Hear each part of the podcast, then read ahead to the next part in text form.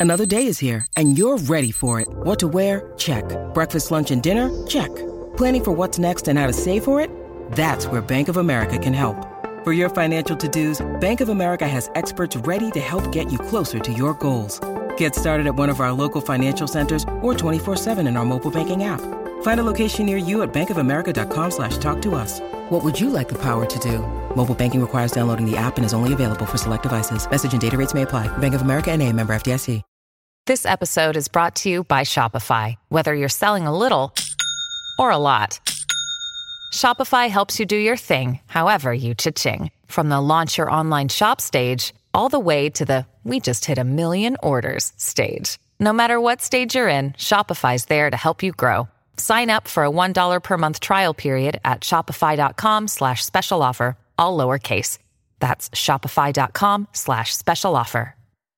Talk to nicely. Too long ago, there was a knife.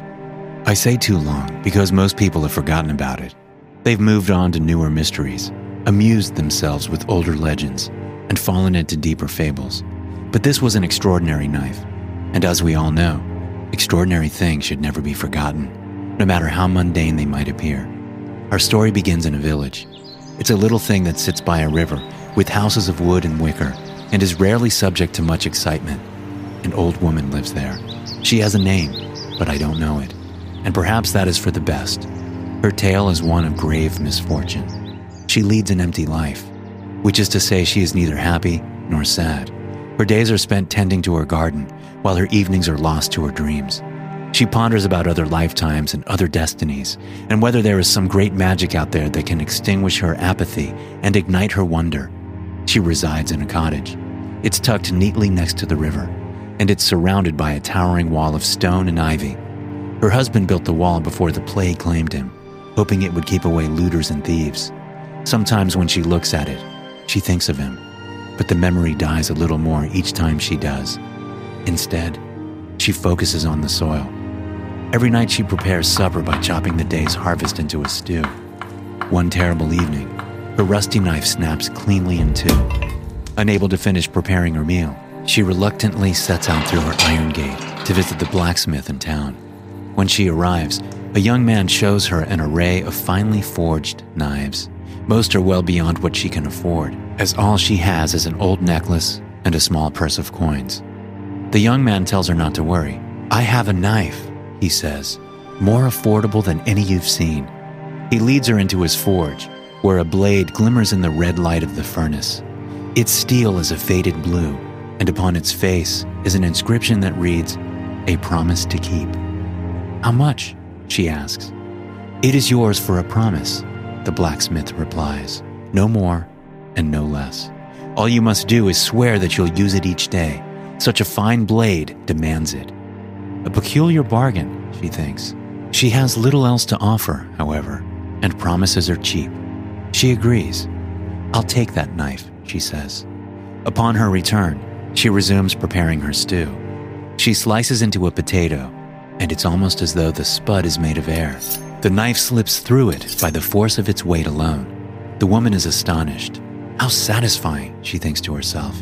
She cuts a carrot next, and then a tomato, and then finally an onion. When she's finished, she's smiling. What a lovely knife. The next day, she can hardly wait to start on her stew. She spends long hours walking through her garden, selecting the sturdiest vegetables she can find. This time, she thinks, I'll see just how sharp that knife is. When she sets to cutting, the blade glides through them like they were hardly even there. Again, the feeling of wonder and satisfaction returns. It's the first time in years she's felt much of anything, and she resolves to use the knife every chance she gets. Potatoes, carrots, lettuce, tomatoes. None are safe from the edge of her blade. Each time one sliced, diced, or chopped, she feels the emptiness inside of her shrink. Soon, though, the feeling dulls. The emptiness begins to lurch back, extinguishing the embers of joy that once smoldered within. She grows depressed.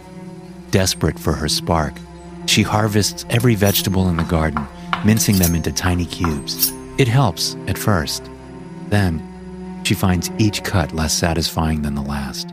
The colors of her life begin to wash away, and now not even the knife can bring them back. That evening, she goes to bed and wishes that the plague had never spared her. She wishes that it killed her instead of simply ending her life. She stirs, but the sun has not yet risen. How strange, she thinks. Usually, she sleeps until dawn. She peers out her window and sees little more than darkness, the great wall surrounding her cottage blotting out the moon. Then, a clatter. She narrows her eyes. The sound came from out there, she realizes, high upon the walls. Clang, clang. She studies the darkness, searching for the source of the noise, and then she sees it. Two children atop the wall, with a hook fashioned onto a rope. She hears their voices. Hurry up and get down, the boy says. I'm hungry. We're all hungry. Hold your horses, the girl hisses back. There's movement on the wall, and the children latch their hook into the stone before clambering down toward the garden. She watches them as they descend. Two dark shapes invaders, thieves. What gives? The boy says as he reaches the ground. Where's all the vegetables? There's no way she ate 'em all, the girl replies. There was plenty here yesterday. The figures steal through her garden, searching desperately for a harvest that isn't theirs to reap. They bicker relentlessly. One proposes that they should leave, while the other says they ought to knock on the door and at least ask for a cabbage. In their distraction, they don't notice the old woman in the window, slinking away toward the kitchen. They don't know that she lives an empty life, or that she made a promise to keep. Most importantly, though, they don't realize that there's nothing left in the garden but them. When you need mealtime inspiration, it's worth shopping Kroger, where you'll find over 30,000 mouthwatering choices that excite your inner foodie. And no matter what tasty choice you make, you'll enjoy our everyday low prices, plus extra ways to save, like digital coupons worth over $600 each week. You can also save up to $1 off per gallon at the pump with fuel points. More savings and more inspiring flavors make shopping Kroger worth it every time. Kroger, fresh for everyone. Fuel restrictions apply. This story was written by user u slash bornbeach on Reddit. He is a very talented horror writer. To check out more of his work, go to his subreddit at r slash tales from the cryptid. The link to his subreddit is in the episode description. Thanks for listening. If you're tuning in on Apple Podcast, please take a second and leave a rating. Also, don't forget to check out my animated horror stories on YouTube. Just search Dr. No Sleep in the search bar to find my channel.